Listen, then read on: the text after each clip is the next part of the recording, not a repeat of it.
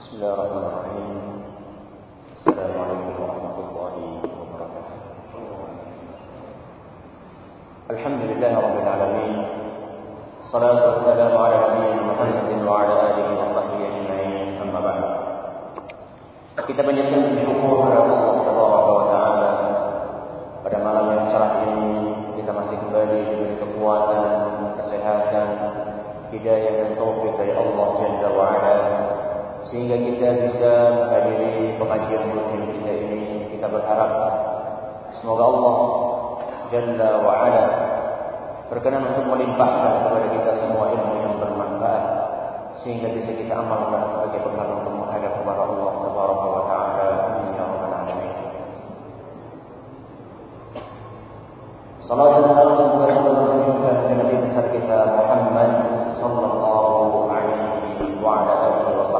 wasallam kepada para sahabatnya, keluarganya dan umatnya yang setia mengikuti tuntunannya hingga hari akhir nanti. Kaum muslimin dan kaum muslimat yang kami hormati. Kita masih berada di mukaddimah yang ketiga sebelum kita memasuki materi tafsir kita yaitu beberapa kaidah penting dalam ilmu tafsir beberapa kaidah penting dalam ilmu tafsir. Pada sekian pengajian yang telah lalu kita telah membahas kaidah yang pertama. Apa bunyinya? Sebaik-baik metode tafsir adalah tafsir Al-Quran dengan Al-Quran. Kemudian Al-Quran dengan apa? hadis Nabi Sallallahu Alaihi Wasallam kemudian Al-Quran dengan apa? perkataan para sahabat Nabi Sallallahu Alaihi Wasallam lalu penafsiran Al-Quran dengan apa? perkataan Nabi pada malam hari ini kita akan memasuki kaidah yang kedua.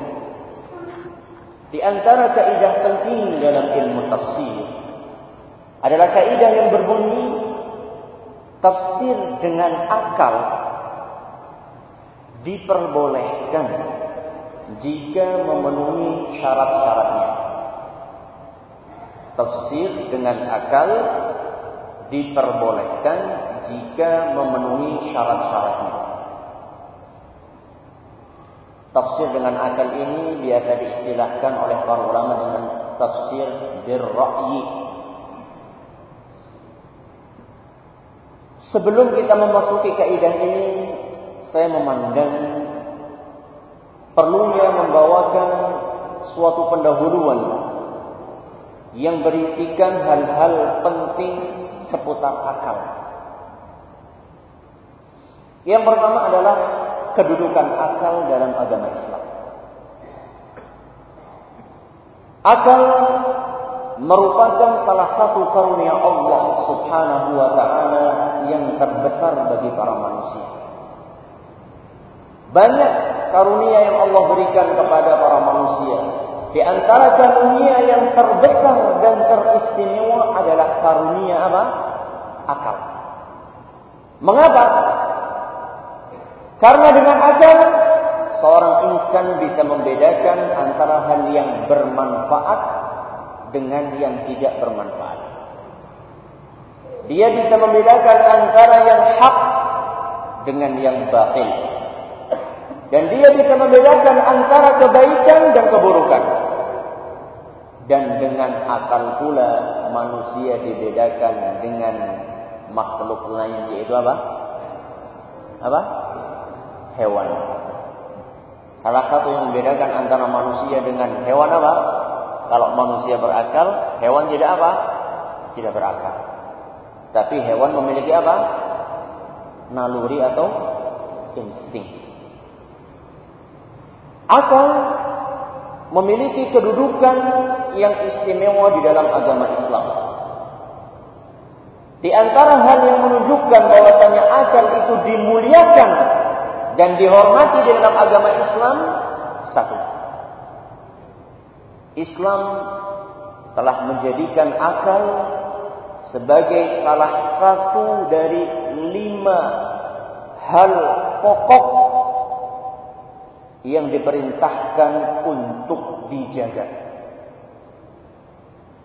Hal pertama yang menunjukkan bahwasanya akal itu dihormati dan dimuliakan dalam agama Islam, akal merupakan salah satu di antara lima hal pokok yang diperintahkan oleh syariat untuk dijaga. Lima hal itu diistilahkan oleh para ulama kita dengan ad-daruratul khams. Apa kira-kira lima hal itu? Siapa yang tahu? Satu. Akal, bagus. Kedua. Jiwa atau nyawa. Tiga. Apa? Apa? Raga sama itu jiwa. Apa? harta bagus empat empat Hah? apa? Anak atau keturunan? Bagus. Lima? Satu lagi apa? Yang paling penting malah ketinggalan. Apa? Agama. Itu yang paling penting malah ketinggalan. Jadi lima hal pokok yang harus dijaga di dalam agama kita adalah satu agama, dua jiwa atau nyawa, tiga akal, empat keturunan, lima apa? harta. Mengapa Islam memerintahkan kepada umatnya untuk menjaga lima hal ini? Karena kemaslahatan dunia dan akhirat atau kemaslahatan dunia dan agama tergantung di dalam penjagaan seorang manusia terhadap lima hal pokok ini. Dan di antara bentuk penjagaan Islam terhadap akal, Islam melarang orang untuk minum minuman yang apa? Yang memabukkan. Kenapa? Bisa merusak apa? Jadi akal memiliki kedudukan yang sangat istimewa di dalam agama Islam. Kenapa? Pertama, karena akal merupakan salah satu di antara lima hal pokok yang diperintahkan di dalam agama untuk dijaga. Kedua, di antara hal yang menunjukkan bahwasanya akal ini memiliki kedudukan istimewa di dalam agama Islam, akal dijadikan oleh Islam sebagai barometer kewajiban mengamalkan syariat. Akal dijadikan di dalam Islam sebagai barometer kewajiban melakukan syariat. Diistilahkan oleh para ulama dengan manatut taklif. Akan jelas seandainya saya sampaikan keterangan berikut. Seorang itu wajib untuk sholat kalau punya apa? Ini barometernya.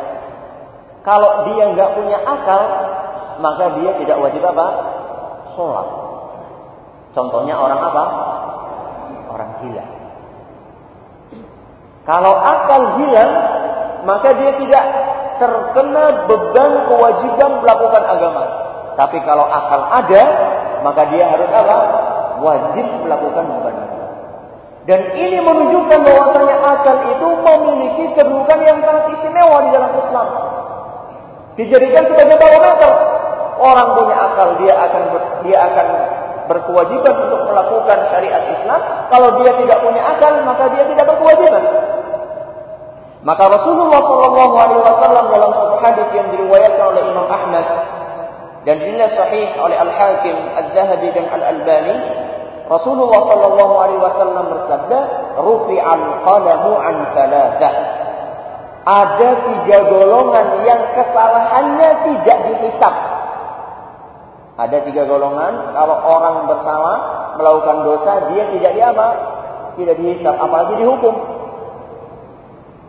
Anin naimi hatta yastayqidh Orang yang tidur sampai dia apa? Bangun. Kalau orang tidur itu dia mukul orang lain, dihukum nggak? Nggak hukum. Kenapa? Karena akalnya sedang tidak berada di kepalanya, alias akalnya sedang istirahat sebentar. Wa anis sahiri hatta yakbur. Dari anak kecil sampai dia dewasa. Kalau sudah dewasa, anak kecil akan dihukum. Tapi kalau masih anak kecil, kenapa? Otaknya belum apa? Bukan gak ada, belum apa? Belum sempurna. Kemudian yang ketiga kata Nabi Shallallahu Alaihi Wasallam, wa anil majnuni hatta yakin dari orang gila sampai dia berakal kembali. Kalau orang kalau anak kecil itu akalnya belum sempurna, kalau orang gila akalnya apa? Gak ada. Ini hal yang kedua yang menunjukkan keistimewaan akal di dalam Islam.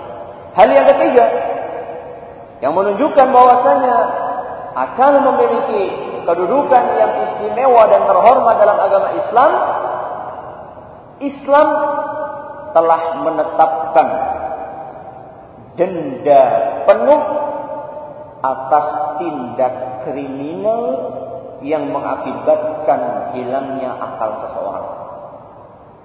Saya ulangi hal yang ketiga, Islam telah menetapkan denda penuh atas tindak kriminal yang mengakibatkan hilangnya akal seseorang.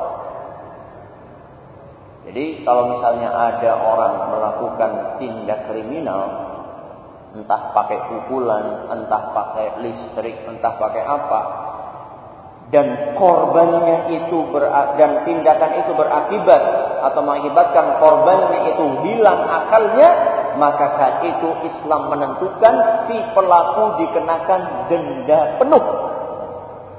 Denda penuh itu seberapa? Diistilahkan oleh para ulama dengan diyah kamilah. Denda penuh itu adalah 100 ekor unta. Lah, sepitik lah. Bentar dulu. Satu ekor unta kalau harganya 4000 real berarti 100 berapa? 400 ribu real. Berapa rupiah itu? Kalau satu real 2.500 rupiah berarti dikenakan denda satu miliar.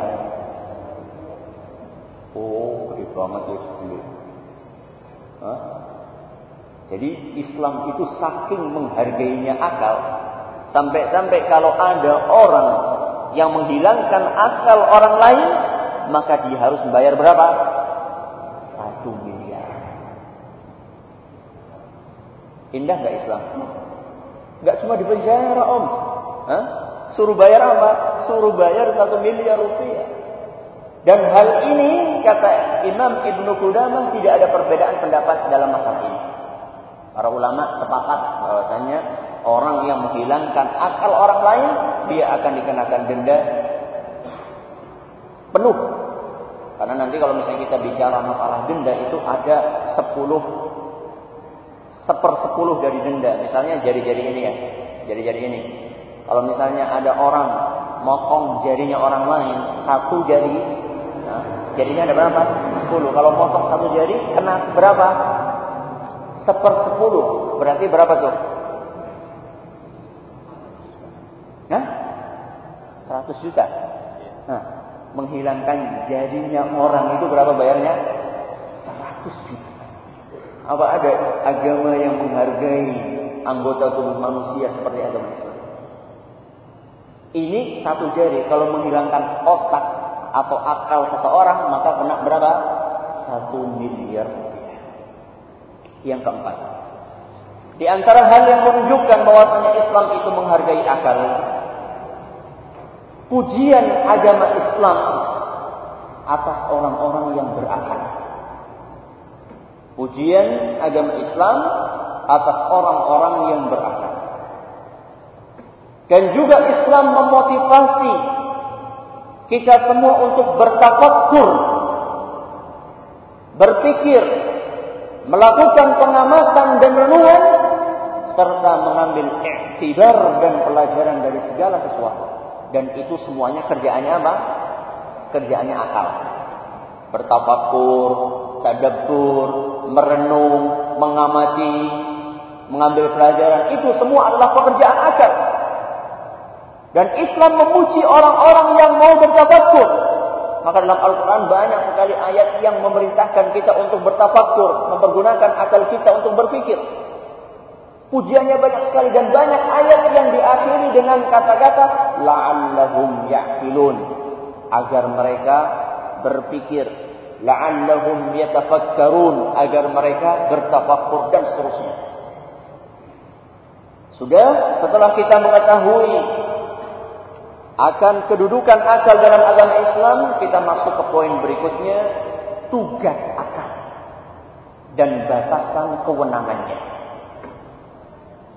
Poin berikutnya adalah tugas akal dan batasan kewenangannya.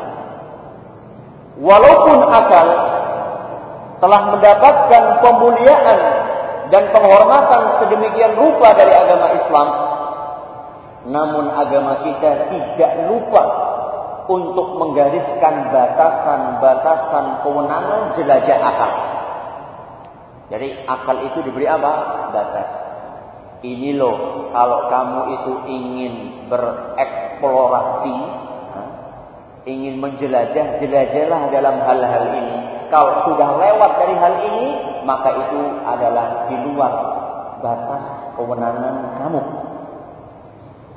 Dan ini adalah merupakan salah satu bentuk penghormatan Islam terhadap akal. Kenapa? Karena akal itu terbatas. Seencer-encernya akhlak seorang manusia tidak mungkin dia itu bisa mengetahui hakikat segala sesuatu tidak mungkin. Meskipun seencer akhlaknya Isaac Newton atau siapa lagi akhlaknya yang katanya encer itu? Hah? Einstein, Albert Einstein atau siapa pun juga orang-orang yang terkenal keenceran akalnya atau EQ-nya yang tinggi tidak mungkin dia itu bisa mengetahui hakikat segala sesuatu. Kalau dia memaksakan diri untuk melewati batas yang sudah digariskan dalam agama, maka dia akan terjerumus ke dalam kegelapan yang tidak ada batasnya dan akan tenggelam di dalam kesalahan dan kekeliruan yang fatal. Maka Imam Ash-Syafi'i mengingatkan, "Inna lil aqli hajjan yantahi ilaihi kama anna lil basari haddan yantahi ilaihi. Sesungguhnya akal itu memiliki batas yang tidak dapat dia sebagaimana mata memiliki batas yang tidak dapat dilampaui. Panjenengan dengan mata telanjang bisa melihat jarak berapa kilometer? Hah? Yang matanya masih sehat nih, nggak pakai kacamata berapa kilo? Kita bukan bicara Superman ya. Karena Superman itu cuma dongeng. Berapa kilo? Hah? Berapa? 10 kilo? Enggak mungkin 10 kilo. Sekilo aja mungkin sudah sudah begitu pula akal. Kata Imam Syafi'i, akal itu diumpamakan dengan apa? Dengan mata. Mata itu memiliki batas kemampuan. Begitu pula akal juga memiliki batas kemampuan. Di antara hal-hal yang berada di luar batas kemampuan akal, contohnya menyibukkan diri dengan membayangkan hakikat zat Allah Subhanahu wa taala. Dibayang-bayangkan Allah itu bentuknya bagaimana ya? Tangannya bagaimana, kakinya bagaimana, wajahnya bagaimana. Ini adalah di luar batas kemampuan akal, eh, kemampuan akal seorang manusia. Contoh yang lain adalah mencoba menggali mengetahui apa sih hakikat ruh. Hakikat apa? Ruh, nyawa itu sebenarnya warnanya apa, bentuknya kayak gimana, hijau, apa biru, apa merah. Ini semua di luar apa? Di luar batas akal seorang manusia. Atau juga memaksakan diri untuk membahas berlebihan tentang azab kubur atau nikmatnya atau tentang neraka dan tentang surga. Sampai-sampai ada seorang yang menggunakan akalnya berbicara tentang azab kubur dan dia mengatakan bagaimana mungkin seorang itu akan diazab kubur Karena seluruh saraf-sarafnya itu sudah mati. Bukan hanya mati, bahkan tulang belulangnya sudah apa? Hancur. Apakah mungkin akan diangkat? Sedangkan orang yang dibius saja masih hidup ya, dibius. Badannya masih apa? Masih utuh, dibius.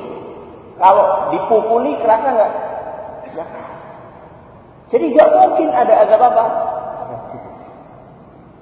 Dia ini menggunakan akalnya untuk menolak atau menyanggah hadis Nabi Shallallahu Alaihi Wasallam tentang adab kubur. Dan inilah yang dikerjakan oleh Agus Mustafa di dalam kitabnya atau bukunya tidak ada adab kubur. Maka manusia, akal manusia itu memiliki batasan. Jangan sampai lewat dari batasan tersebut. Dan Allah Subhanahu wa taala memerintahkan akal untuk menerima dan melaksanakan perintah syariat. Walaupun barangkali akal tersebut belum mengetahui apa hikmah di balik perintah tersebut.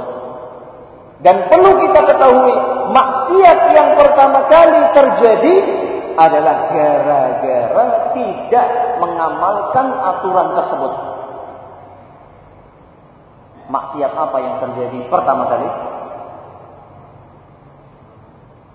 Maksiat yang pertama kali terjadi. Maksiat yang dilakukan oleh siapa? Oleh? Hah? Sebelum Nabi Adam.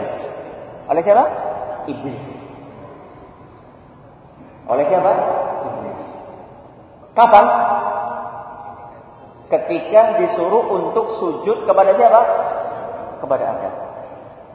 Saat itu bagaimana sikap iblis ketika mendapatkan perintah dari Allah untuk sujud kepada Adam? Membangkang. Dengan alasan apa? Dengan alasan dia terciptakan dari api sedangkan Adam terciptakan dari apa? Tanah. Dan menurut akalnya iblis api itu lebih mulia dibandingkan apa? Jadi maksiat yang pertama kali terjadi adalah karena menolak dalil dengan apa? Allah Subhanahu wa taala berfirman di dalam Al-Qur'an surat Al-A'raf ayat ayat 12, "Qala ma mana'aka alla tasjuda id amartuk?" Allah Subhanahu wa taala berfirman kepada iblis, "Apa yang menghalangimu sehingga kamu tidak mau bersujud kepada Adam ketika aku menyuruhmu? Apa jawaban iblis? Qala ana khairum minhu. Aku lebih baik daripada dia. Khalaqtani min narin wa khalaqtahu min tin. Engkau ciptakan aku dari api dan engkau ciptakan dia dari apa? Tanah. Main apa? Main akal. Dan Syekhul Islam menggambarkan bagaimana akal atau mengumpamakan akal dengan mata seperti Imam Syafi'i tadi kata dia kata Syekhul Islam akal seandainya dia itu diterangi dengan ajaran agama ibarat mata yang dibantu oleh sinar matahari atau sinar lampu. Kata dia, akal kalau diterangi dengan apa? Dengan iman, percaya kepada nas-nas agama Islam itu seperti mata kalau dibantu dengan cahaya matahari atau cahaya apa? Atau cahaya lampu. Dan akal yang tidak diterangi dengan syariat Islam ibarat ibarat mata yang tidak dibantu dengan lampu atau sinar matahari. Sekarang Anda atau kita semua masuk ke sebuah kamar. Di depan kita ada tulisan yang begitu jelas, besar di papan tulis. Malam-malam, malam-malam ada apa? Ada lampu. Kita bisa membaca tetap tetap tetap tetap. Misalnya kita pengen membaca katakanlah setengah dari tulisan yang ada di papan tulis. Tahu-tahu apa? Pek. Lampu apa? Mati. Hah, bisa ngelihat? Bisa ngelihat? Dipaksa-paksakan. Kita kerahkan seluruh kekuatan mata kita. Nah, kita kan kadang-kadang ada mata ini bisa ditingkatkan apa? Volumenya. Bisa ditingkatkan volumenya. Kalau mau melihat sesuatu apa yang kelihatannya gimana gitu, maka di, dibesarkan. Itu pun kalau misalnya kita berada di ruangan yang gelap sudah kita besarkan, nggak mungkin. Kenapa? Karena kita tidak mendapatkan bantuan dari apa? Dari lampu. Itulah perumpamaan akal yang tidak diterangi dengan syariat Islam. Dia bisa melihat, tapi penglihatannya terbatas. Kalau dia, dia bisa melihat, kadang-kadang melihatnya salah. Hah? Makanya kan kalau kita lagi mati lampu kan sering tersandung-sandung dia nggak? Hah? Nyari korek mana nih korek? Korek yang kepegang apa? Yang kepegang gelas. Akhirnya gelas apa? Gelas tumpah. Atau misalnya dia jalan ke sandung ini, ke sandung itu. Begitu pula akal seorang manusia seandainya tidak diterangi dengan syariat Islam, maka dia pun akan tersandung-sandung, terjerumus pada kekeliruan-kekeliruan. Salah satunya adalah menolak sesuatu yang sudah absolut atau sesuatu yang sudah baku di dalam agama Islam. Seperti contohnya tadi orang yang menolak adanya adat apa? Adat kubur. Sudah? Berikutnya, Poin berikutnya adalah akal sehat tidak akan bertentangan dengan dalil yang sahih.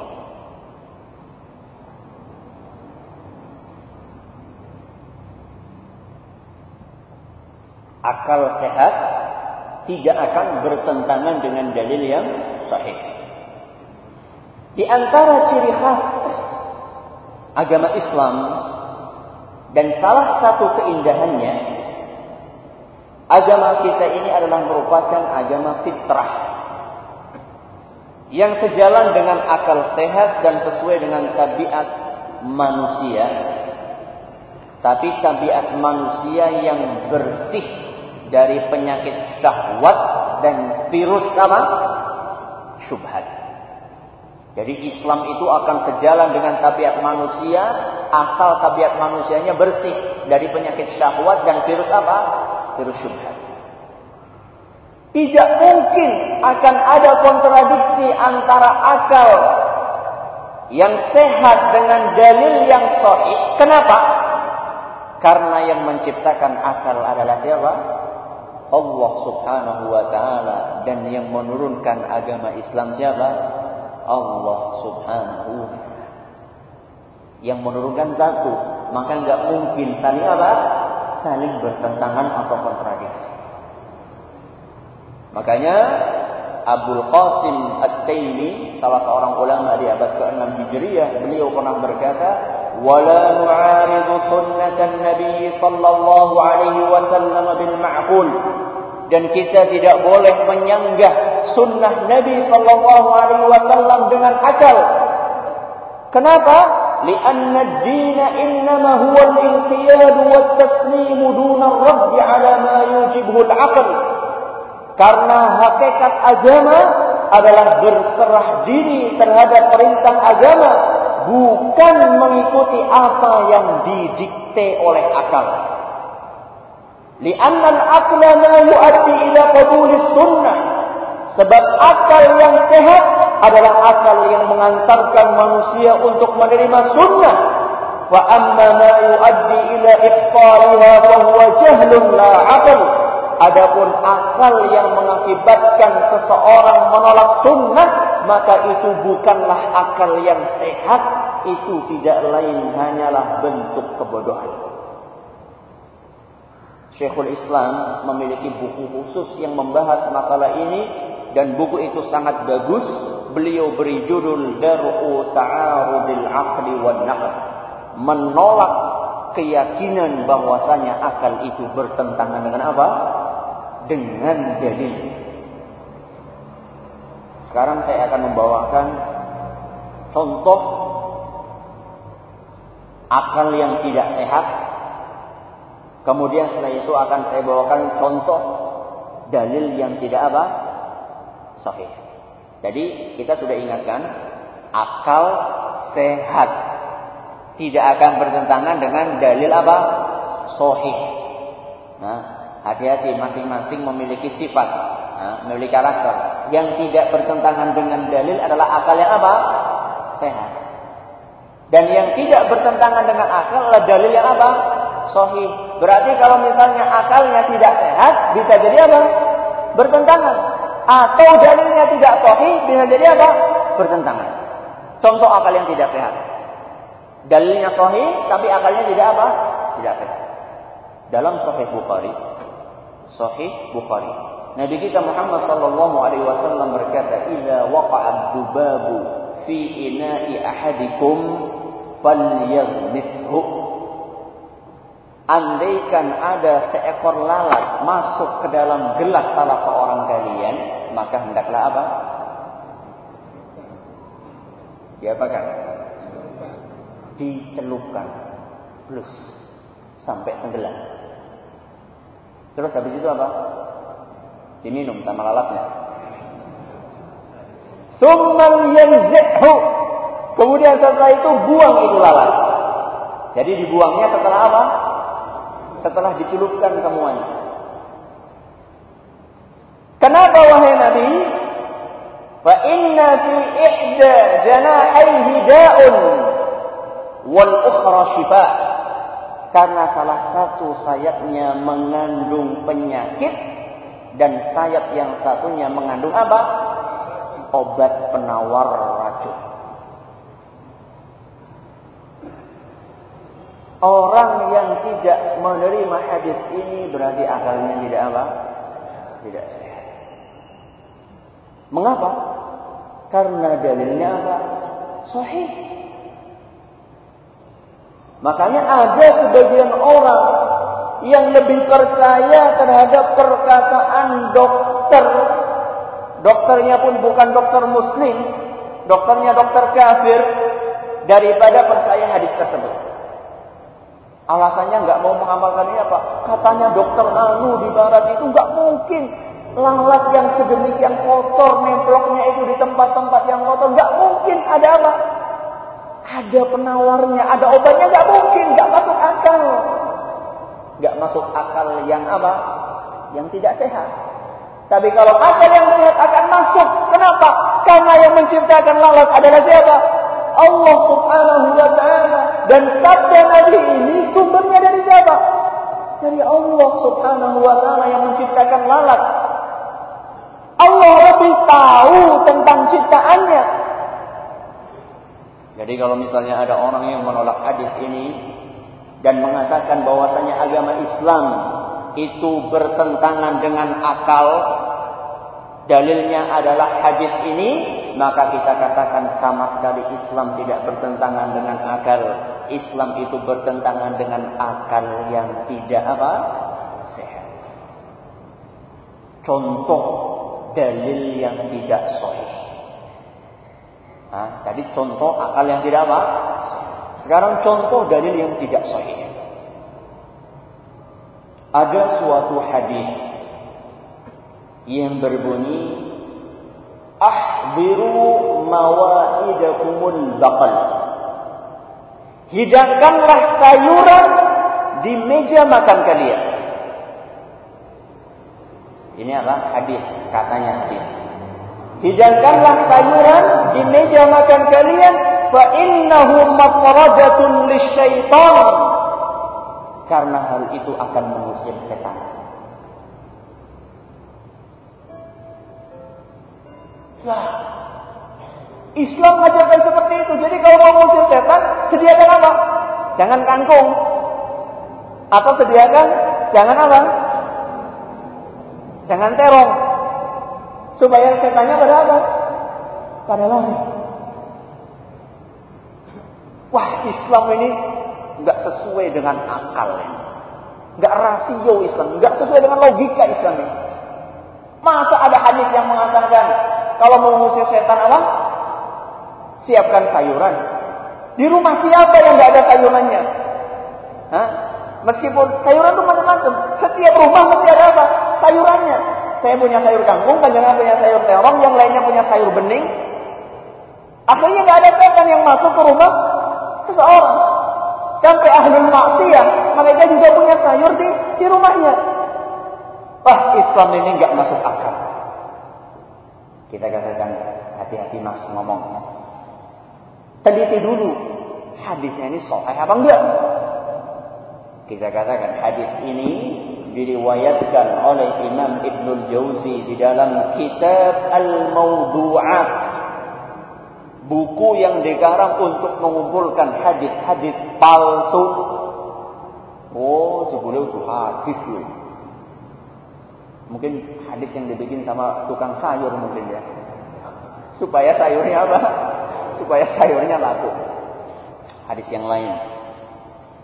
Man ittakhadha dikan abyad Barang siapa yang memelihara ayam jago putih apa pahalanya atau apa keuntungannya lam yaqrabhu syaitanun wala sihrun maka setan dan sihir tidak mungkin bisa mendekati orang tersebut mudah kan musir setan atau melindungi dari sihir? Mudah. Beli apa? Beli ayam jago warna apa? Warna putih. Wah, Islam ini nggak masuk akal betul. Masa ngusir se uh, setan atau sihir pakai ayam jago? Kita katakan Islam bukan agama yang bertentangan dengan akal. Kalau misalnya ada dalil yang kelihatannya bertentangan dengan akal, maka ceklah dalil tersebut apakah dalilnya sahih atau tidak. Kalau misalnya dalilnya adalah dhaif atau bahkan palsu, maka hadis tersebut tidak dikatakan sebagai hadis. Ini juga termasuk hadis yang palsu. Hadis berikutnya. Lau ahsana ahadukum dhannahu bihajarin lanafa'ah. Andaikan salah satu di antara kalian berbaik sangka terhadap suatu batu, maka batu tersebut akan memberi manfaat padanya. Hmm? Andaikan salah seorang di antara kalian berhusnudon, berbaik sangka terhadap apa? Batu. Nemu batu, ini adalah batu bekas petir, kena petir Sebagaimana batunya siapa? Dukun cilik ponari. Jadi batu itu tergantung prasangka kita. Kalau kita berprasangka baik, batu ini akan bermanfaat. Bisa mengobati apa? Sakit, bisa bikin orang kaya dan lain sebagainya. Ah, ini Islam ini ajaran tauhid apa ajaran paganisme? Ajaran kemusyrikan, ajaran animisme, dinamisme. Wah Islam ini nggak masuk akal. Kita katakan hati-hati. Itu hadis kata Imam Ibn Qayyim adalah merupakan hadis yang dikarang oleh kaum musyrikin para penyembah berhala. Ini kalau hadis ini ketemu sama dukun, dukunnya seneng banget ini. Wah, dapat dalil untuk jualan apa? Untuk jualan jimat. Karena rata-rata jimat dibikin dari apa? Dari dari batu. Makanya seorang muslim nggak mudah menerima. Dia nggak mudah. Ini ada hadisnya mas. Nah, jualan jimat tuh ada hadisnya. Ini hadisnya. Nah, orang Islam yang cerdas nggak bakal menerima sedemikian rupa. Dia akan teliti hadisnya sahih atau palsu dan lain sebagainya. Jadi intinya adalah akal yang sehat tidak akan bertentangan dengan dalil yang apa? Sahih. Kalau misalnya ada suatu pertentangan, maka ceklah akalnya. Sehat atau tidak. Kemudian kalau akalnya sehat, ceklah dalilnya sahih atau tidak. Sampai di sini pengajian kita pada kali ini. Sebelum kita tutup, ada pertanyaan.